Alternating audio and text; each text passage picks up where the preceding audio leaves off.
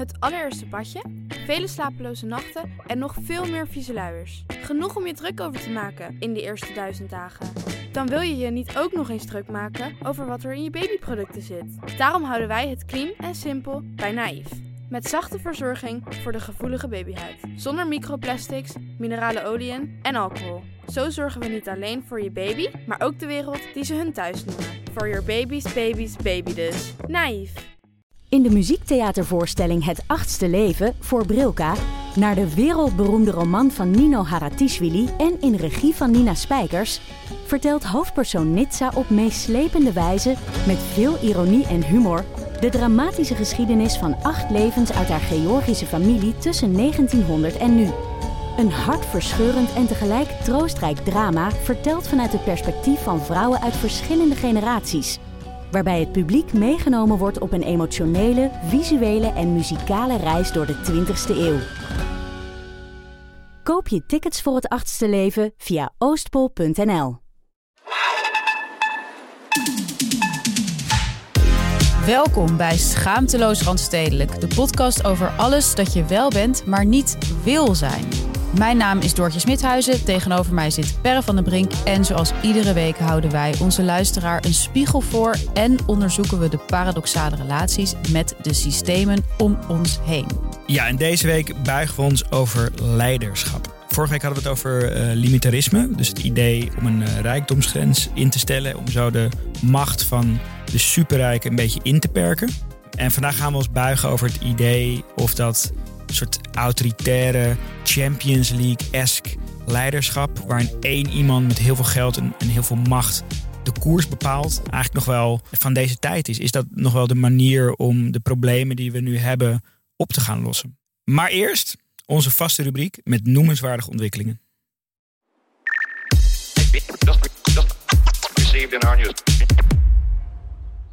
Doortje, je had, je had gisteravond een presentatieklus en daar gebeurde iets uh, toch wel memorabels. Zeker, ja. En het was een, een heel mooi moment voor onze podcast. Want ik werd, ja, voor het eerst werd eigenlijk mijn hele oeuvre overschaduwd door, um, door deze podcast. Geweldig. Ik, ik, werd namelijk aangekondigd als nou, dit, dat, journalist, filosoof, la la. Maar vooral ook bekend van de podcast Schaamteloos Alsof er zo'n sticker op, jou, op Ja. jouw cover stond. Nou, de zaal ging plat. Heerlijk. Natuurlijk.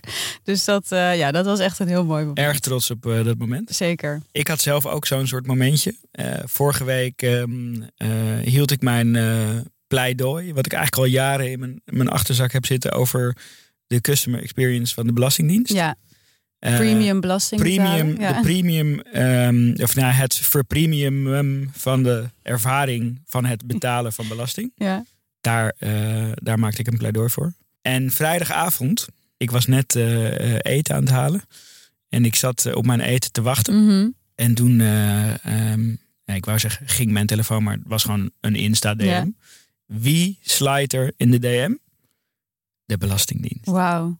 Iemand, eh, een Is vaste dat dan een anoniem persoon? Nee, het is, het is eigenlijk iemand met wie ik wel vaker eh, eh, DM. Iemand die heel graag naar onze podcast luistert. Maar waarvan ik dus nog niet wist ehm, dat hij bij de, bij de Belastingdienst op communicatie werkt.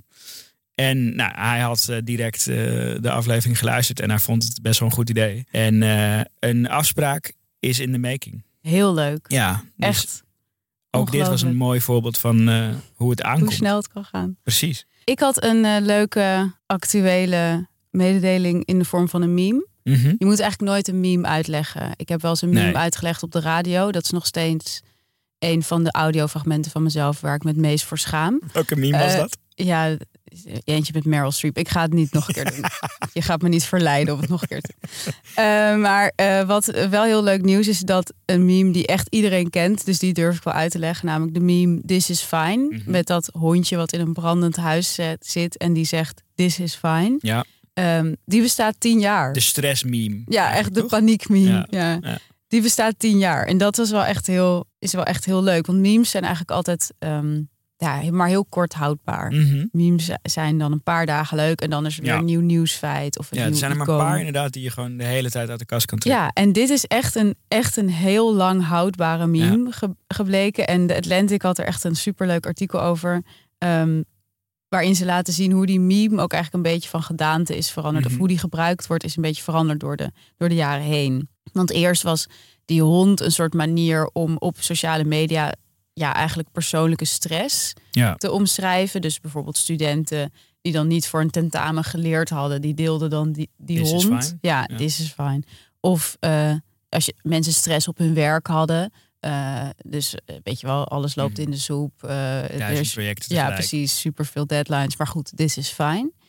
En rond 2016, dus met de verkiezing van Trump als president, werd die meme steeds meer een gevoel om een soort collectief, ja, collectieve paniek Ja. eigenlijk te omschrijven. Dus oké, Trump is president, maar this is fine. Ja. Weet je, dus Ja. we gaan door. En ehm, daarna werd het ook een manier voor ja, politici en opiniemakers om elkaar ook te beschimpen. Dus ze gingen dan die meme naar elkaar sturen op Twitter of zo, van dit ben jij. Ja, ja, ja, ja. En elkaar ook, ook echt ervan beschuldigen dat ze question hound, want zo heet dus de hoofdpersoon Question van hound. question hound. Van eh, ja, jij bent maar een question hound en eh, jij, jij, jij negeert alle problemen. Het werd echt ja, onderdeel van het discours van de politiek eigenlijk. Ehm, nou, dus zo heeft die meme eigenlijk. deze meme is gewoon ge- geëvalueerd. Het is een zeitgeist het is echt geworden. een zeitgeist Ja. symbool geworden. En wat ik heel leuk vind is dat die meme inmiddels dus veranderd is. Dus die maker heeft de meme aangepast. Ja, En in plaats van this is fine staat er nu in caps lock this is not fine. En eh, die hond pakt ook een brandblusser. dus die meme is eigenlijk Activistisch. Ja, die is activistisch geworden en die heeft denk ik een beweging doorgemaakt die denk ik veel meer mensen ook doormaken. Dus dat je eerst soort van nihilistisch bent. Ja. En, ja, het komt allemaal wel goed. En nu eigenlijk een beetje tot de realisatie komt van het komt niet goed. Nee. Nee, Dus ik ben heel benieuwd hoe de komende tien jaar met die meme. hoe, die, hoe deze meme over wat deze meme over tien jaar betekent, is wel echt Ja, een mooie. of we dan, mooie of we dan allemaal een brandblusser hebben gepakt, bij wijze van Voor nu, gefeliciteerd Question Hound. Ja. Met het tienjarig bestaan. Ik ehm, kwam iets interessants tegen. Kijk, ik ben 39, dus de dood nadert eh, Het is steeds. zo'n thema in jouw leven dat je 39 bent. Echt. Ja. Ik had, misschien als ik, als ik 40 ben, is het gewoon klaar. Weet je? Nee, ik denk niet dat het dan klaar is. Nee? Gaat het dan door? Ik denk dat je dan heel erg 40 gaat zijn. Maar ehm, ik kwam dus een, ehm, eh, eh, over de naderende dood gesproken een interessant ding tegen, wat echt eh, even walgelijk als fascinerend is. Eh, namelijk een bejaardentehuis, wat zich een beetje soort heeft gebaseerd op de Soho House. Dus een soort ja, kapitalistisch Oh. bolwerk voor oude mensen. Eh, waar gewoon allemaal ehm, interessante talks zijn en waar gewoon alles super premium is, uiteraard. Ehm, ja, ik, ik, ik, en je gaat daar dan wonen? Waar is is- dit? ja, het, is, het heet de Embassies. Het is, het is in Canada. Ehm, en het, eh, ja, het, is gewoon, het is gewoon een soort elderly home eigenlijk gewoon. Het is echt de bedoeling dat je daar gaat wonen en dat zij gewoon een soort programma hebben. eh, zoals je dat ook bijvoorbeeld in de Soho House dus Ja. hebt. Met gelijkgestemden eh, ja, in zo'n gebouw gaat wonen. En het is eigenlijk gewoon een soort vijf sterren hotel bij wijze van spreken. Dus ja, ik, ik, ik en vond jij het- hebt je nu alvast ingeschreven? Nee, nee. Ik, dit, gaat mij, dit gaat zelfs eh, mijn eh, fascinatie voor premium eigenlijk dus beyond dat. Ja, ja, ja. Dit is wel echt dermate mogelijk dat ik, dat ik niet meedoe. Maar wat is het verschil met een normaal bejaardentehuis? Want meestal hebben ze toch ook altijd wel actief, zoals bingo. En Jawel, maar ben je wel eens een bejaardentehuis geweest? Ja, wel eens. Is het je opgevallen hoe een bejaardentehuis eruit ziet, ruikt, geen design ja, ja, heeft? precies. Het wordt een soort van bejaardentehuis living, maar dan met Aesop-geur Ja. en, en Ja. Ja, het is een soort chakra van... healing. En De naderende dood wordt gemaskeerd. komen door- er ook van die zittende DJ's? Dat vind ik ook wel heel bejaard. Ze hadden ook wel een goede, wat ik moet even eigenlijk die, die zin ehm, opzoeken. Die ze hadden gewoon weer echt sterke kopie. Oh ja, where life never gets old. Dat is, Oh dat is hun tagline. Dat is echt heel mooi. Ja. Dat is echt heel goed bedacht. Oké, we gaan door naar ons, eh, naar ons onderwerp van vandaag, leiderschap. Maar eerst uiteraard even naar het schaamteloze reclameblok. Hello, fresh. Hello, fresh. Perre, Ja. ik weet dat jij dol bent op premium producten. Ik hou heel erg van premium. Een premium lifestyle. Ja. Heb jij gezien dat je bij HelloFresh ook premium gerechten kan kiezen? Nee. Nee, dat dacht ik al. Daarom vertel ik het je nu. Oké, oké. Er- Vertel me meer. Ja, er zijn bij elke HelloFresh box kan je naast de gewone gerechten, Mhm. zeg maar, kan je een premium gerecht bestellen. Oké. Betaal je iets meer voor, 3,50 Uiteraard. euro per persoon. Ja. Maar dan krijg je wel, zoals ik deze week, een eh kabeljauwfilet met boontjes en beurre blanc. En die beurre blanc is dan helemaal bereid, hoef je er nog maar in een pan te doen en Ja. dat zit. Dus het is echt alsof je in een restaurant eet. Super premium. Beetje soort early COVID vibes. Dat je zo'n shoe. Zo'n box koopt voor 100 euro. Ja, maar dan voor 3,50. heel goed. Nou, Wil jij, net als ik, ook een premium lifestyle aanmeten? Eh, dan kunnen we jij tot wel 75 euro korting geven op je eerste vier boxen bij HelloFresh. Met de code HELLO schaamteloos 75. Allemaal hoofdletters, HELLO schaamteloos 75. Die ko- korting die geldt voor zowel nieuwe als oude HelloFreshers. En je bent een oude HelloFresher als je meer dan drie maanden geleden je lidmaatschap hebt opgezegd. De link vind je in de show notes.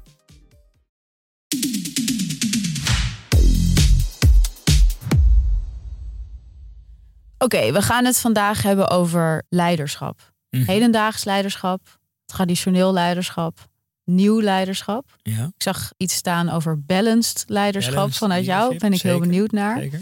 En aanleiding is eigenlijk, het gaat gewoon veel over wat willen we van onze leiders momenteel. We hadden natuurlijk een paar weken geleden dat artikel over DWDD in de Volkskrant. Over de ja, angstcultuur die daar eigenlijk heerste. En ook dat dat een beetje vergoelijkt werd door het idee van de Champions League. Die daar werd gespeeld en die ook elke vorm van ja, intimidatie of eh, vrij toxisch leiderschap zou vergoelijken. Ja. Ja. En eigenlijk zie je dat nu overal een beetje gebeuren. Je hebt natuurlijk Noma van uh, René Redzepi, wat nu net gesloten is. Maar ook andere leiders. Ik, ik vroeg me laatst, zei ik laatst tegen jou van zo'n Steve Jobs, weet je wel. Dat zou, Zou dat nu toch. kunnen? Zou dat nu nog kunnen, weet je? En ook zo'n Elon Musk, waar we het dan de vorige keer over hadden, die wordt toch ook steeds meer bekritiseerd. Nou, dus dat leek voor ons Ja. een goede aanleiding om het over leiderschap te hebben. We hadden eigenlijk het idee dat we met terugwerkende kracht een soort drieluik hadden gemaakt Ja. met de twee afleveringen hiervoor. Geen zorgen, lief luisteraars. Hierna gaan we weer een aflevering doen over alleen maar over persoonlijke dingen. Echt een classic babbel aflevering. Maar deze aflevering nog heel even politiek, maatschappij. Iets en, vinden van iets. Ja, en dingen vinden van dingen. Waar denk jij aan als jij. eh, welke waarden denk je aan bij, bij het woord leiderschap? Wat zijn jouw associaties? Ja, ik denk toch dan vooral aan ehm, soort van individualisme, denk ik. Eh, vermogen om snel beslissingen te maken. Mhm. Ja, ik, denk ook, ik wel- denk ook onbewust aan Steve Jobs. Ja? Ja, terwijl ik het niet wil. Maar en wat zijn zo. de waarden die jij bij Steve Jobs in passen? Ja, gewoon, ik, ik zie hem heel erg als iemand die alleen maar zijn zin doordrijft. Alles wil bepalen, iedereen tyranniseert en eh, nooit slaapt. Kortom, een leuke, leuke Een vent. leuke baas. Ja. ja. Ja, ja, nee, ik denk dat dit wel de associaties zijn die logisch zijn als je kijkt Ja. naar hoe onze leiders van nu, ja, eigenlijk waarin die zijn gevormd. Mhm. Hè, waar, waar, waar- waarin ze zijn opgegroeid en opgeleid ook in dat soort systeem van ehm, ja, eigenlijk 20e eeuwse kapitalisme. Ehm, waarbij een bedrijf eigenlijk, hè, de enige functie van een bedrijf is gewoon shareholder value of winstmaximalisatie. En om die reden eh, ja, is het eigenlijk een, aan een CEO of aan een founder om te streven naar de meest efficiënte manier van een bedrijf eigenlijk besturen. Wat basically betekent dat het gewoon een wedstrijd is Mhm. toch? Eh, Ja. eh, het is een soort Darwin-achtige manier van doen. Dus survival of the, of the fittest. En eigenlijk als je daar dan ja, over nadenkt, daar, daar passen deze waarden die jij opnoemt, die passen daar ook bij. Ja. Of zo, weet je? Eh, als, het, als alles een strijd is, eh, wie, wie, wie, wie er ehm, ja, wie, wie aan het einde van de rit als de winnaar uit de bus komt, dan zijn dit best wel waarden die logisch klinken. Maar deze manier van leiden, die heeft natuurlijk wel echt veel problemen. eh, Nou ja, het is natuurlijk het, de leider waar ik aan denk, is denk ik de leider die de afgelopen jaren steeds meer onder druk is komen te staan en Mhm. steeds meer bekritiseerd en terecht. ja. Hè, we hadden hier natuurlijk de afgelopen tijd eh, Matthijs van Nieuwkerk eh, met de DWDD als de Champions League van de Mhm. NPO.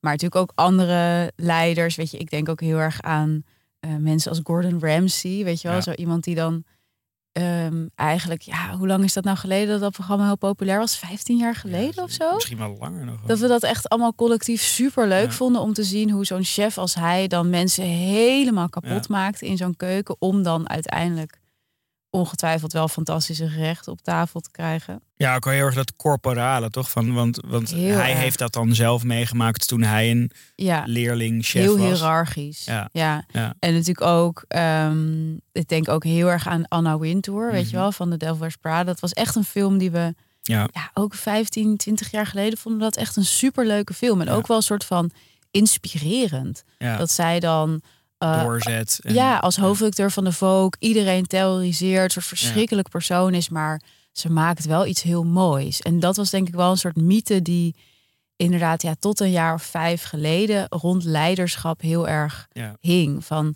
oké, een goede leider is misschien een verschrikkelijk persoon, maar zolang hij iets maakt, zolang hij een iPhone maakt of zolang hij een Vogue maakt, Ja. Is het allemaal oké. En ik heb het er iets idee. exceptioneels gebeurt, dan mag het. Ja, en ik heb toch het idee dat we daar een beetje van terug aan het komen zijn. Ja, ik heb wel het idee dat ik heb, ik, ik heb het idee dat we daar zeker van terug aan het komen zijn. Alleen het is nog niet. We zitten in die transitieperiode. Ja. Van, we, we, zijn nu heel erg bezig met eh, wat wij nu ook doen. Dus praten eh, over wat hoort er nou bij, welke waarden horen Mhm. bij het soort nieuwe leiderschap. Eh, maar het is nog niet eh, volledig tot de boardroom doorgedrongen. Nee, totaal niet. Maar wat ik sowieso heel interessant vind aan van die DWDD-discussies... of nu natuurlijk ook met Noma, hè, wat dan nu Mhm. eh, ja, een soort half gesloten is... dat eigenlijk de, de cultuur, de wel, werkcultuur... die daar dan nu heel erg wordt bekritiseerd... daar wisten we eigenlijk al allemaal al Ja. van. Want vijf jaar geleden of zo stonden er al, al artikelen in de kranten over DWDD... Van, waarin mensen ook zeiden van het is Champions League, Ja. het is keihard wer- werken... het is alleen maar presteren... En dat doen we allemaal voor dat programma. Hetzelfde geldt bij Noma. Iedereen wist dat daar gewoon onbetaalde mensen 15 uur per dag stonden te knallen met het idee van we doen het allemaal voor het beste restaurant ter wereld. Ja. Alleen nu is de tijdgeest veranderd, terecht. En zeggen we eigenlijk over die dingen die we tien jaar geleden nog met z'n allen verheerlijkten. Van oh, wat mooi dat doorzettingsvermogen en dat kracht van dat team. Dat mensen zo tot het gaatje gaan. Daarvan zeggen we nu, ja, dat vinden we eigenlijk niet meer oké. Maar bij die, bij die chef van Noma, wat ik daar heel erg in las, was ook dat hij eigenlijk zei van... we kunnen dit niet doen zonder toxic leiderschap en Ja, daarom stoppen we En daarom stoppen we er maar mee. Toch? Ja. Dat, dat, dat- Maar Matthijs zei toch eigenlijk een beetje hetzelfde. ja, Van, goh, ja, als ik mensen gekwetst heb, mega jammer. eh, maar dat hoort er nou eenmaal bij als je dit wil maken. Ja. Ja, dus wij, wij hadden het dus... eh, We, we, wilden een, die Champions League Ja. mythe wilden we coinen eigenlijk als term. Dat, dat, die, het idee dat de enige manier om op, op dat niveau te excelleren in zo'n sfeer is of zo, toch? Ja. Van, Ja, ehm, dat is echt die... Denk jij dat? Denk, denk, denk jij dat dat zo is? Nee, ik denk het niet. Hmm. En ik hoop het ook niet. Maar ik denk wel dat we heel lang in die mythe hebben geloofd. En dat het Ja. nu tijd is om te gaan kijken hoe, hoe komen we daar weer uit. Ja. En hoe komen we weer bij een ander. En ik heb wel het idee dat, dat we daarmee bezig zijn. Bijvoorbeeld, ik las nu ook een interessant artikel in de Volkskrant. Over dus dat, de- ja, dat Champions League idee. Mhm. En daar werd een heel goed ja, een onderzoek van TNO haalden zij van stal. En daaruit bleek dat 1 op de 10 werknemers in Nederland wel eens te maken heeft gehad met intimiderend gedrag door een leidinggevende. Dus 10% van de mensen eh, heeft daarmee te maken. Ja, heeft daarmee te maken. Vind ik echt veel. Ja. Aan de ene kant hebben we dus dit soort onderzoeken en lezen we dat allemaal in de krant en willen we het allemaal beter doen. Maar ik vraag me dus af of we niet deep down die van die heftige egomane leiders ook nog steeds vet vinden, zolang ze zeg maar dingen maken die we mooi en interessant Mhm. vinden. Ik keek bijvoorbeeld een hele interessante leuke documentaire over Ivo van Hoven. ja. Eigenlijk over Ivo van Hoven en zijn partner, de creatief leiders van Ja. Toneel ik wil toneel Amsterdam zeggen, maar ik moet zeggen International ITA. Theater Amsterdam. Ja, ja. Dat was een hele toffe documentaire, maar ook omdat je echt zag dat ja, die, die man is, is natuurlijk wel, ja, is wel echt een soort genie. Ja. Maar die bult mensen ook zodanig af dat ze letterlijk het ziekenhuis ingaan. Ja. Het is totaal helemaal doorgeschoten repetitiedagen. Iedereen is helemaal op, Op. eh, mentaal en fysiek extreem veel eisend. Maar toch spelen mensen 20, 30 jaar bij hem in dat ensemble. Omdat ze zeggen, ja, er is niemand die zoveel uit mij krijgt als hij. Zeg Ja, maar. En, dat, dat, dat, ze, dat ze, ze- zeiden ook al die oud-DWDD-redacteuren eh, uiteindelijk als reactie van... Nou ja, en ik vraag me af of dat niet ook een soort ego-ding is. Dat je eigenlijk laat zien, ik kan dit aan. Ik kan zo'n leider aan. Ik ben, ik ben net Mhm. zo sterk of zo. Maar ja, en wat interessant is, ik, was, ik keek dus die documentaire... en dat ging dan over een hele heftige voorstelling... eh, Age of Rage, over Romeinse tragedies. Nou, Mhm. toch maar een kaartje gekocht. Ik dacht, Mhm. ja, ik wil dat toch wel zien. Hele zaal vol. Ja. Gewoon elke avond is uitverkocht. Ja. Weet je, dus blijkbaar vinden we het toch heel aantrekkelijk. Zo Ja, iemand. maar ik denk dat dat in, in hè, om weer jouw jouw eh, woord in te gooien, het wordt ook graag. gefeticheerd, toch? Ja, Eh, ik, zag, ik, ik zag toevallig eh, van de week op eh, Instagram een filmpje waarbij ze Jan Vertongen is een oude Ajax-speler. die inmiddels speelt hij in België. En die hadden ze een microfoon opgespeld tijdens een wedstrijd. ja. En nou, dan za- zag je eigenlijk een korte edit van wat er gebeurde tijdens die wedstrijd.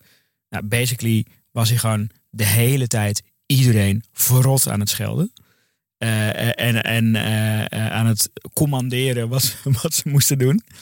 En toen ging ik bij de comments kijken en toen stond er alleen maar van... Ah, you're such a great leader. Ja. This is what class leadership looks like. En Maar het is ook heel masculien, Ja, toch? Het ja. is eigenlijk al die mensen die we noemen zijn ook allemaal mannen. Het zijn natuurlijk hele, ja, wat we Anna zien. Winter. Ja, en Winter. Ja. Maar wat, wat we zien als soort van traditioneel, soort van testosteronachtige gedragingen. En dat vinden we blijkbaar dan toch vet. Ja, en daar maken we dus ook documentaires Ja. over. En andersom dus ook niet. Hè? Want ik, ik, Nee, want ging- heb, ken jij een documentaire over zeg maar een hele ehm relaxte, ontspannen, eh, Nou, daar heb met ik de dus over mensen nagedacht. meedenkende Ik ken er letterlijk één. Welke dan? Eh, en dat is Ricardo eh, Semler, eh, een Braziliaanse ondernemer. Mhm. En eh er is een eh, documentaire. Ja, er zijn, heel, er zijn eigenlijk heel veel dingen over, over hem eh, verschenen. Hij is eigenlijk een, eh, een Nepo-baby. Ja. eh, die op zijn 21ste het eh, bedrijf van zijn vader ehm, eh, overnam. Ehm, en dat bedrijf heeft hij vervolgens wel echt totaal getransformeerd. Het is wel best wel een vet verhaal. Hij eh, begon dus, hij had ruzie met zijn vader gekregen. Hij wilde niet meer voor dat bedrijf werken. En toen Mhm. zei die vader, en dat doe jij toch lekker? En toen, eh, toen heeft hij dus overgenomen op zijn 21ste. Heeft hij op de eerste dag 60% van het managementteam eh eruit gegooid. En tien jaar later was dat bedrijf echt 500 keer zo groot. Echt? En, en zijn leiderschap is heel erg zelfsturend. Dus hij geeft mensen e- extreem veel autonomie. En dat is uiteindelijk ook een soort methode geworden. Hele fascinerende Oh. vent. Er is best wel veel over, over gemaakt. Ehm, maar dat was ja, letterlijk het enige voorbeeld wat ik kon opnoemen. Ja. En ik heb ook nog gezocht, maar Ja. ik kon gewoon Nou, niet echt ik, vond het wel interessant, want ik had het eh, ook even met jou over die werkcultuur bij Netflix. Ja. Want ik weet nog dat ik moest, ja, het is het vijf jaar geleden of zo, moest ik een soort van boekje schrijven voor een, voor een bedrijf. Die wilde Mhm. een soort boekje met hun waarden of zo. En dat ging Ja. ik dan schrijven. En wat zij graag wilde was dat, dat ja, op de een of andere manier vonden zij dat heel vet. Als ze iets eh, zouden hebben in dat boekje over de werkcultuur bij Netflix. Ja. En die werkcultuur bij Netflix die staat er echt onbekend dat het super hard is. Dus eh, ze zeggen van we zijn, jij weet beter dan ik volgens mij, maar we zijn een team. En je moet gewoon keihard presteren voor het team. Ja. En zodra je niet meer presteert, dan zit je ook meteen op de bank. Met Ja, andere Het woorden, is gewoon een heel erg sportanalogie. Dus ja. ze zeggen, we're a team, not a family. Dus heel veel, heel veel bedrijven willen heel graag dat er een soort familiaire sfeer ja. eh, heerst. of dat pretenderen ze. Dat, of dat ja. pretenderen ze inderdaad. En eh, bij Netflix eh, zijn ze daar juist in die zin eerlijk over. Ze zeggen nee, we zijn geen team. hier of, we zijn geen familie, We we willen zijn een gewoon team. een kutsfeer. Nou, we willen gewoon dat er gepresteerd wordt. Ja. Daarom zijn we hier. Gewoon iedereen concurrenten van elkaar. Ja, precies. Nee, maar zo is het gewoon. Het is Ja. die topsportmentaliteit van als je, als je presteert, dan sta je op het veld. En als je niet presteert, zit je op de bank. Ja. En, eh, en dan krijg je een gouden handdruk toch en dan ben je gewoon weg. Nou ja, eigenlijk niet alleen een gouden handdruk, denk ik. Maar ehm, wat zij, eh, waar zij ook trots op zijn, is dat ze gewoon top of market betalen. Dus Ja. ze, eh, weet ik veel, als je daar een aanbod krijgt, is gewoon: oké, wat verdien je nu? Oké, anderhalf keer zoveel. Hup, let's go. Ja. Dus je, je verdient gewoon veel meer dan je bij je oude baan verdient. Of dat je, dat je bij een andere baan kan verdienen. Ja, maar je wordt ook helemaal doodgebeukt. Exact. Ja. Maar, de, maar de transactie is dan: je krijgt dit salaris, maar je doet wel mee met deze, eh, met deze cultuur. Maar ik was dus toen al best wel gefascineerd door het feit dat dit bedrijf dat echt zag als een voorbeeld. Mhm.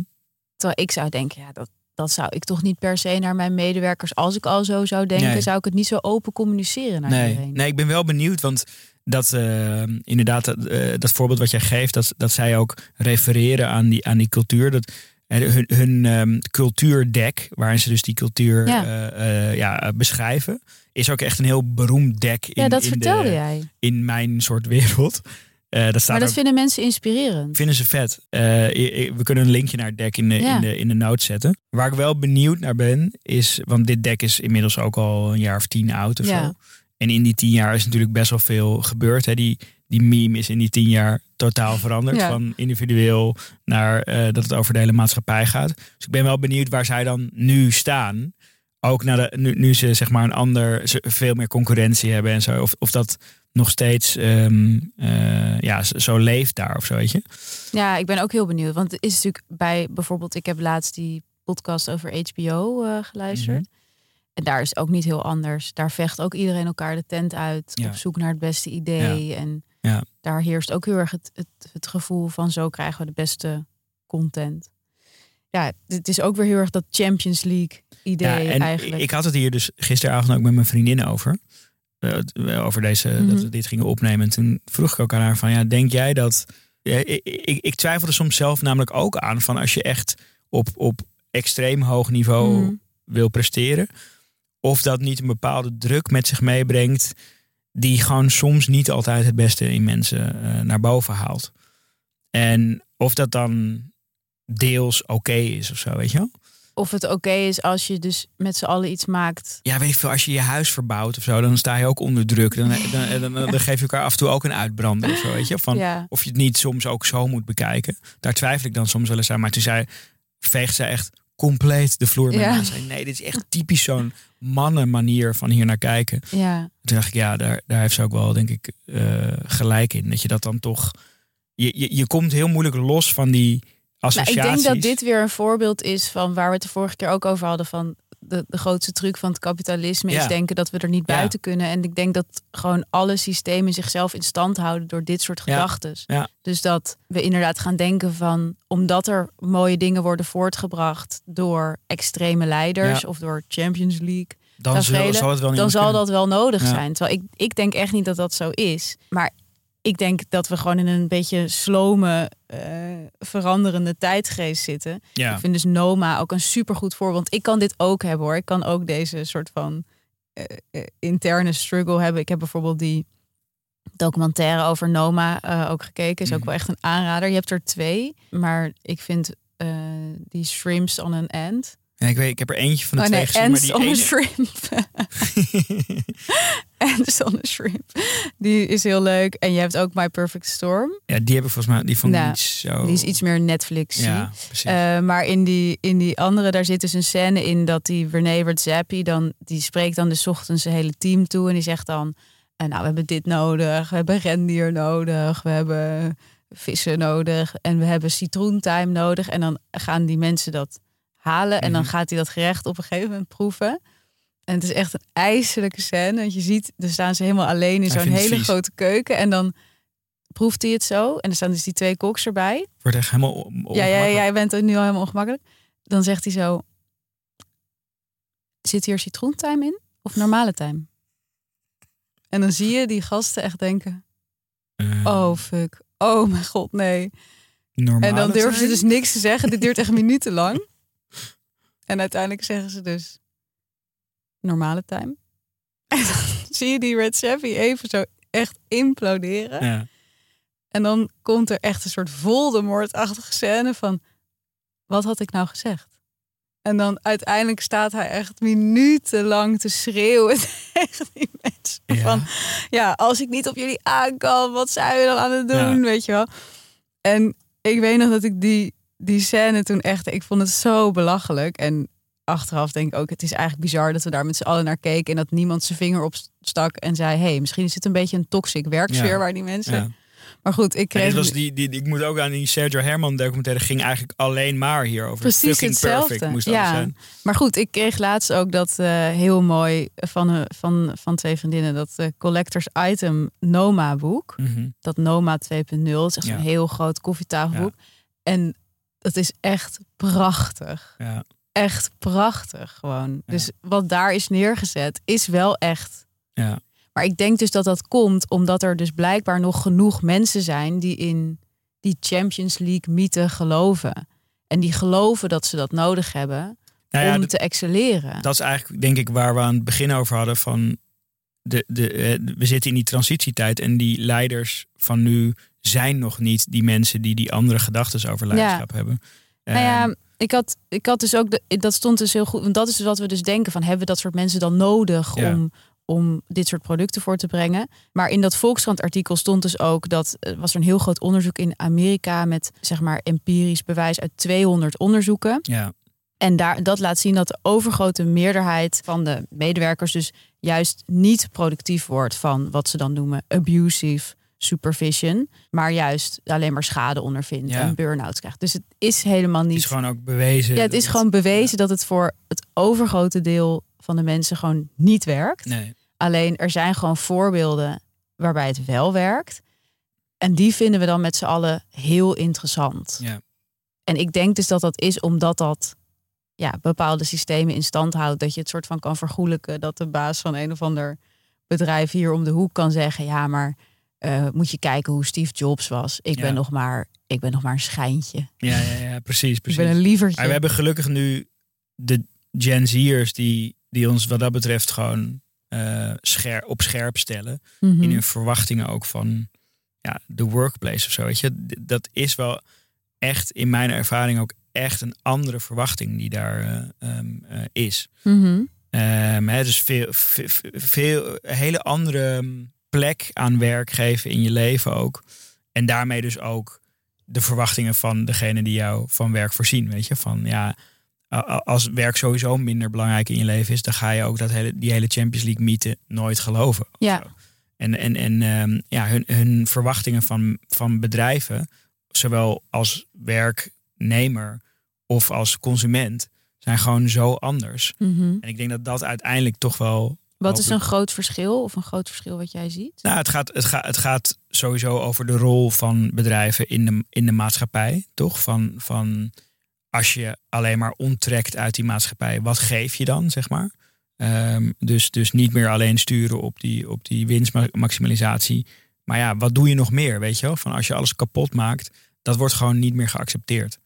En ik denk dat op termijn, als dat zich vertaalt naar consumentengedrag, wat al een ding is wat een aantal jaar bezig is, maar Ja. nog niet. Ja, de, de, de- het echte kantelpunt is nog niet bereikt. Het is vooral iets waar we het heel veel over hebben. Eh, en daar begint het denk ik ook. Ja, Maar zodra het echt negatief effect op, op, ehm, op winst gaat hebben, dan gaat die ehm, grote verandering denk ik komen. En, ja, eh, zeker. Ja, ik denk dat dat soort ideologische dingen sowieso heel goed zijn. Maar ik vraag me ook af of we niet moeten kijken naar gewoon hoe we werk nu indelen. Of hoe Mhm. mensen werk hebben. Ehm, want dat stond ook in dat Volkskrant stuk. Maar dat werd ik sowieso ook gewoon heel erg duidelijk door die hele DWDD-affaire. Flexibilisering is gewoon een voedingsbodem voor zieke ego-leiders. En flexibilisering in de zin van mensen geen vaste contracten. Ja, dat mensen korte contracten hebben, zo weer de laan uit kunnen worden gestuurd. En Ja. ook niet heel lang op één werkplek werken. Want als jij, als jij zeg maar tien jaar met één eh, leider werkt, dan durf je misschien op een gegeven moment wel te zeggen van Ja. hey joh, ik werk nou al tien jaar voor Maar jou. wel echt een, het idee dat dat heel erg een mediaprobleem is. Want ja, hoe, hoe, hoe er ehm, wordt omgegaan met, met die mensen in de media. Ja. in de media is echt schandaal. ja, heftig hè? Ja. Zeg maar, laat tussen aanhalingstekens, normale bedrijven, die doen dat niet. Nou, eigenlijk leek dat DWDD best wel op Netflix eigenlijk in die zin. Want Ja. daar hadden ze ook. Ze Nou, werden, behalve dat ze totaal niet top of market betalen. nou, ze werden wel redelijk goed betaald hoor. Wel meer dan andere programma's. Ik denk, denk niet dat zij Netflix salarissen wegtrokken. Nee, ik denk ook niet dat ze Netflix hadden. maar ze werden wel vergeleken met andere Premium programma's. in Werden ze zeg maar ze. Hilversum premium ja, betaald. oké. En, eh, en ook je vakantie doorbetaald en zo. Dat was wel, dat is niet iets wat volgens mij standaard is. Of ze kregen gewoon Als een freelancer. vergoeding. Ja, en dan konden ze dan ook van op Ja, vakantie. maar ze zo. waren dus helemaal geen freelancers. Dat is dus het hele probleem. Nee, ze werden als freelancers ja, betaald, maar zij waren natuurlijk geen freelancers. Zeg maar, dat, dat is nou ook iets wat de- dat mag gewoon niet. Als Nee. je, als je zeg maar een, een fake dienstverband met iemand aangaat, dan kan je gewoon in retrospect alle loonbelasting over die hele periode op je bord Ja. krijgen bij de Belastingdienst. Als ze de capaciteit zouden hebben om het te controleren. ja, Daar ze- is. als ze jou zouden bellen.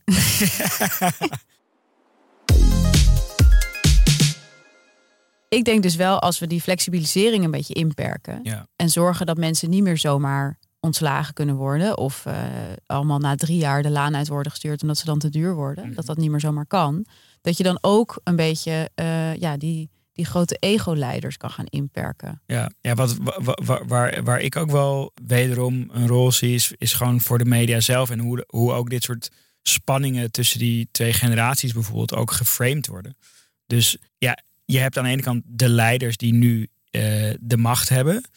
En die zijn ook gewoon, hè, dat niets, menselijk, eh, niets menselijks is hun vreemd. Die zijn bang om die macht Ja. kwijt te raken. Ja, En dat wordt natuurlijk gevoed door hoe, hoe er ook in de media wordt gepraat over de verschillen tussen die generaties. Dus eh, eh, twee, twee headlines als voorbeeld.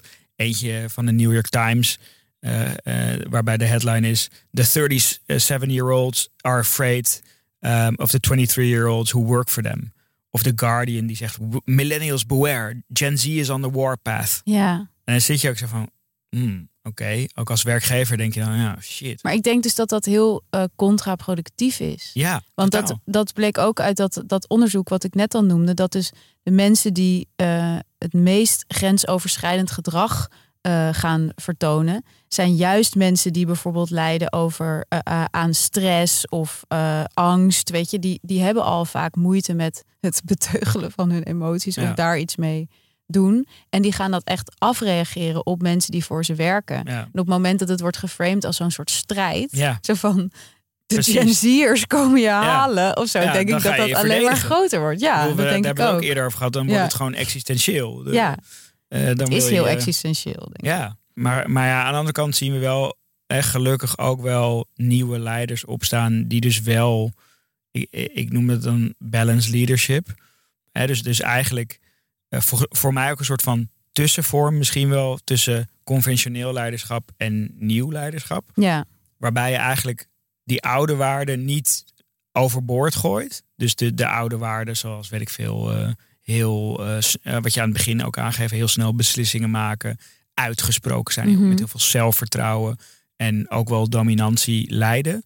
En aan de andere kant hele, ja, meer warme, verbindende waarden. ja. En die twee eigenlijk met elkaar verenigen. En waar zie je dat dan bijvoorbeeld? Nou, bijvoorbeeld bij Jacinda Ardern. Eh, ik vind haar echt het, het, het, het mooiste voorbeeld daarvan. Van iemand die extreem verbindend is en heel authentiek als leider overkomt. Zij is net teruggetreden, toch? Ja, maar Ja. ook, ook de, zelfs ook weer een mooie, ging, ja. ging eigenlijk ook op zo'n manier van dat ze gewoon zei: ja, ik trek het gewoon niet meer. Ik ben gewoon moe. Ja, Deze baan vergt extreem veel van me.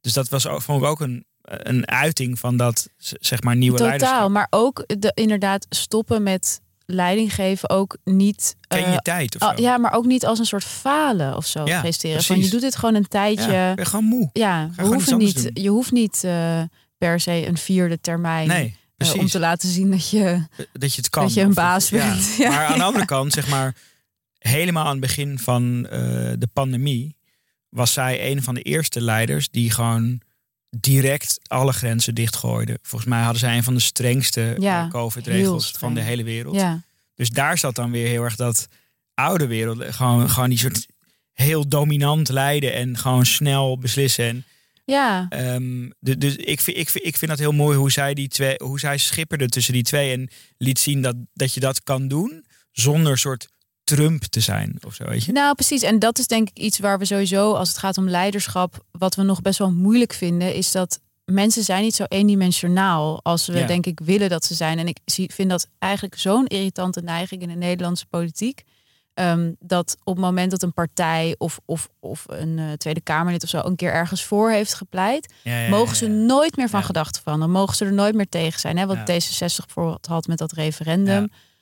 Dan worden ze daar constant. Ja, precies. Worden ze daar constant alsof het een soort afvallige zijn Ja. of zo. Terwijl ik denk, we gaan geen verandering eh, bewerkstelligen als niemand ooit van mening mag veranderen. Want Ja. dan, kom aan, Ja. waar gaan we dan uitkomen? En vorige keer was jij de VVD'er, nu wil ik wel de VVD'er zijn. Ik was dus echt best wel onder de indruk in die zin van de eh slavernij-excuses van Rutte. Oké. Omdat hij daarin eigenlijk heel eerlijk zei, Ja. twee jaar geleden of anderhalf jaar geleden geloof ik, eh, zag ik hier helemaal niks in. En toen heb ik me erin verdiept. En nu zie ik in, ja, dit is belangrijk. Deze Ja. excuses zijn belangrijk. En ik denk dat, dat dat echt iets is wat leiders ook wel vaker mogen doen. Ja. Gewoon mogen, misschien mogen zeggen van, hé hey jongens, ik geloofde vorig jaar nog in deze werkcultuur of deze waarden. Maar inmiddels hebben een aantal mensen eh, van jullie mij erop aangesproken. Ja. En ik geloof er eigenlijk niet meer in. En dat dat gewoon kan. In plaats van dat mensen dan meteen gaan zeggen van... "Eh, belachelijk en Ja. eh, wat hebben we aan jou, weet je wel? Ja, ge- precies. Dat, dat, dat is precies wat ik eigenlijk bedoel met dat gebalanceerde Ja. eh, leiderschap. Dus Balanced leadership noemen we het dus. Ja, Concluderend, Champions League is voorbij. wees als de meme. Ja, wees als Ga met je tijd mee. question hound. Ja. ja.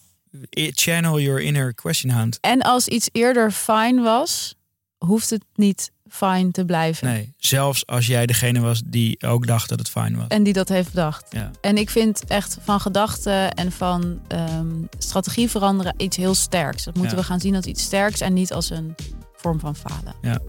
Dit was Schaamteloos Randstedelijk. De podcast over alles wat je wel bent, maar niet wil zijn. Wil je op de hoogte blijven? Abonneer je dan vooral op onze podcast in je favoriete podcast-app. En volg ons natuurlijk op Instagram. Schaamteloos Randstedelijk. Tot volgende week.